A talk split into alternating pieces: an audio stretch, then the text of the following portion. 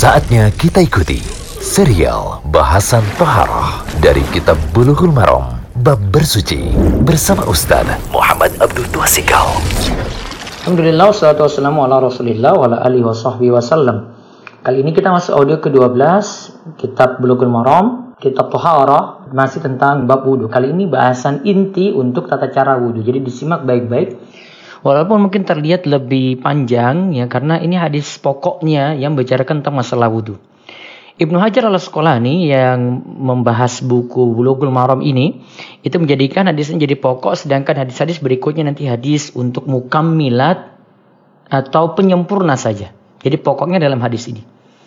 Hadisnya kita lihat di hadis ke-33 wa an Humran ana Utsman radhiyallahu anhu da'a bi wudu'in. Dari Humran ya rahimahullah. Ini karena Humran ini seorang tabi'in ya. Jadi kita sebut rahimahullah. Wa an Humran dari Humran rahimahullah bahwa Utsman radhiyallahu anhu meminta untuk diambilkan air wudhu. Lalu beliau mencuci kedua telapak tangannya lalu berkumur-kumur. Summa matmadha wastansyaka wastansara. Lalu berkumur-kumur, masukkan air ke dalam hidung dan mengeluarkannya kembali. Summa ghassala wajahu salasa marratin, lalu membasuh wajahnya tiga kali. Summa ghassala yadahul yumna ilal mirfaqi salasa marratin. Lalu mencuci tangan kanan hingga siku tiga kali. Tangan kanan hingga siku tiga kali. Summa yusra misla dhalik. Kemudian yang kiri juga demikian. Summa masaha bi. Kemudian mengusap kepalanya. Summa ghassala rijlahu yumna ilal ka'bain salasa marratin. Kemudian mencuci kaki kanan hingga mata kaki sebanyak tiga kali. Ya. Kemudian mencuci kaki kanan hingga mata kaki sebanyak tiga kali. Dan demikian pula kaki kiri. Lantas beliau berkata, Aku melihat Rasulullah Shallallahu Alaihi Wasallam berwudu. Ra'aitu Rasulullah Shallallahu Alaihi Wasallam tawaddoa berwudu. Nahwa wudu ihada seperti wuduku ini. Mutafakun alaih. Hadis ini diriwayatkan oleh Imam Bukhari dan Muslim. Nah, faedah hadisnya ini ada 13. Ya, faedah hadisnya ini ada 13 dari Humron. Di sini kita simpulkan beberapa pengertian dulu yang disebutkan dalam hadis Utsman tadi, Utsman bin Affan. Matbadah itu artinya berkumur-kumur. Maksudnya berkumur-kumur kata Syekh Abdullah Fauzan itu memutar-mutar air dalam mulut. Nah, gitu ya. Sedangkan istinsyak tadi yang kita sebut menghirup air ke hidung ya, yaitu menarik air dengan nafas ke bagian dalam hidung. Menarik air dengan nafas ke bagian dalam hidung. Lalu ada istinsar berarti mengeluarkan air dari hidung, mengeluarkan air dari hidung. Ya, jadi setelah masukkan dalam hidung dikeluarkan. Dalam riwayat yang lain nanti ada keterangan masukkannya dengan tangan kanan, mengeluarkannya dengan tangan kiri. Terus batasan muka, tadi disebut muka ya wajah. Muka. Muka itu berarti bagian depan. Wajah itu kan yang depan ini ya. Batasan muka adalah dari tempat tumbuhnya rambut normal di depan sampai janggut dan dagu. Janggut dan dagu. Nah itu dari sisi tegak lurusnya, vertikalnya. Sedangkan dari lebarnya itu dari muka itu adalah dari telinga ke telinga. Ya, dari telinga ke telinga.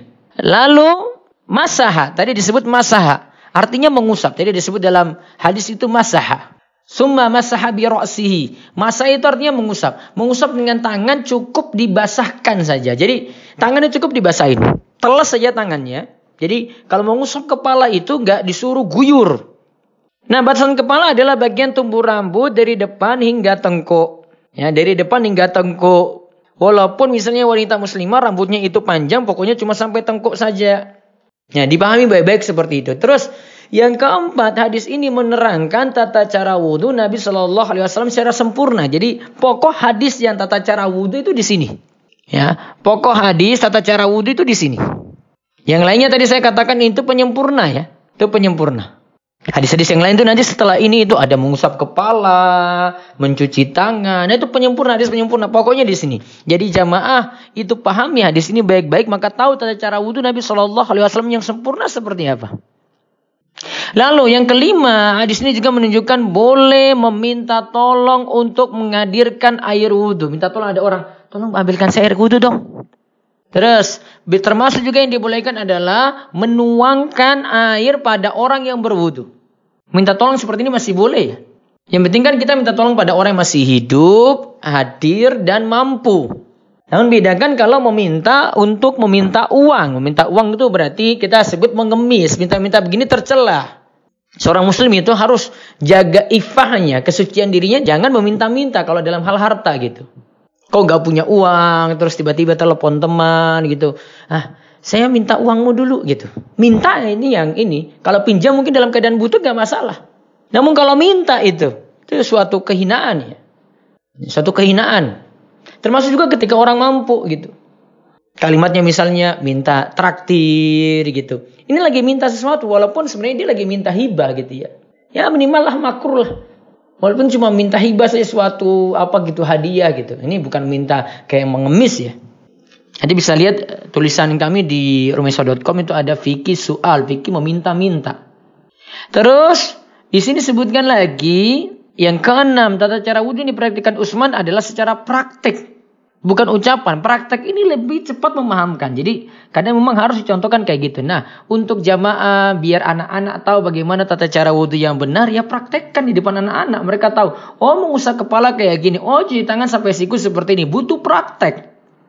Lalu yang ketujuh, tata cara wudhu yang disampaikan oleh Utsman adalah lihat ya mencuci telapak tangan tiga kali, berkumur-kumur, istinsyak, menghirup air ke hidung, kemudian istinsar, lalu mengeluarkan air dari hidung, mencuci wajah tiga kali, lalu ada kemudian mencuci tangan kanan hingga siku tiga kali, lalu mencuci tangan kiri demikian pula, kemudian mengusap kepala, lalu mencuci kaki kanan hingga mata kaki sebanyak tiga kali, lalu kaki kiri sebanyak tiga kali pula. Nah inilah tata cara wudhu yang dipraktekkan Utsman tadi. Ini sejatinya dari Nabi Shallallahu Alaihi Wasallam. Karena di akhir penjelasannya disampaikan seperti itu.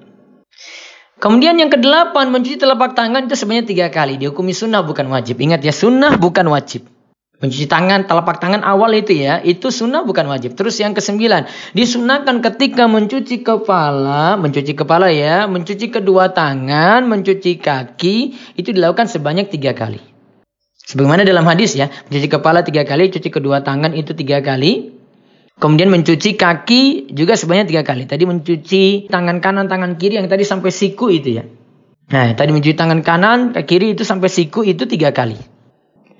Lalu berkumur-kumur dan istinsyak, menghirup air ke hidung, tadi istinsyak ya, dilakukan sebanyak tiga kali juga. Berarti istinsar mengeluarkannya juga tiga kali.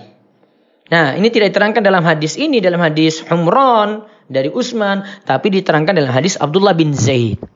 Yang ke-11, boleh membasuh anggota wudhu yang satu dan lainnya tidak sama. Yaitu misalnya, ada yang dibasuh sekali, ada yang dua kali, ada yang tiga kali. Hal ini sebagaimana bisa dilihat dalam hadis Abdullah bin Zaid.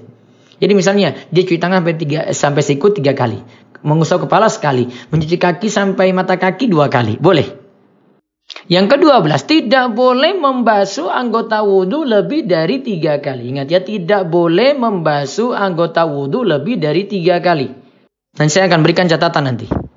Namun, siapa yang melakukan demikian itu sampai dikatakan dia durhakai Rasul Shallallahu Alaihi Wasallam. Karena sudah dinyatakan boros seperti itu ya. Jadi batasi sekali, dua kali atau tiga kali. Terus yang ketiga belas disunatkan sholat dua rakaat ba'da wudhu agar mendapatkan ampunan dosa yang telah lalu. Menurut jumhur ulama, ampunan dosa kecil maksudnya. Walaupun ulama yang lainnya seperti Ibnu Taimiyah menyatakan yang dimaksudkan ampunan dosa secara umum ya bisa dosa besar maupun dosa kecil. Sampai beliau punya risalah atau tulisan sendiri tentang hal ini. Terus hal ini dilakukan dengan cara bisa mendapatkan keutamaan tadi, ampunan dosa tadi bisa didapat itu dengan cara berwudu sempurna seperti yang Nabi Shallallahu Alaihi Wasallam praktekkan. Yang kedua, melakukan sholat sunnah dua rakaat. Ya, dua rakaat ba'da wudhu. Asalkan ia konsentrasi, fokus, pikirannya nggak ke mana-mana ya. Dan tidak memikirkan hal di luar sholat. Jadi fokus. Kecuali ya memang ada sesuatu yang tidak bisa dia harus memikirkan itu. Tapi asalnya seseorang itu harus fokus dalam sholat. Konsen. Nah, khusyuk mesti dibangun. Nah, kalau dia lakukan dua hal tadi ya, praktek wudhu seperti yang Nabi Shallallahu Alaihi Wasallam contohkan, lantas dia itu konsentrasi ketika sholat sunnah wudhu tadi, maka dosa-dosanya yang lalu akan diampuni. Semoga kita bisa meneladani wudhu Nabi Shallallahu Alaihi Wasallam. Demikian serial bahasan toharoh dari Kitab Bulughul Maram bab bersuci bersama Ustaz Muhammad Abdul Tuasikal.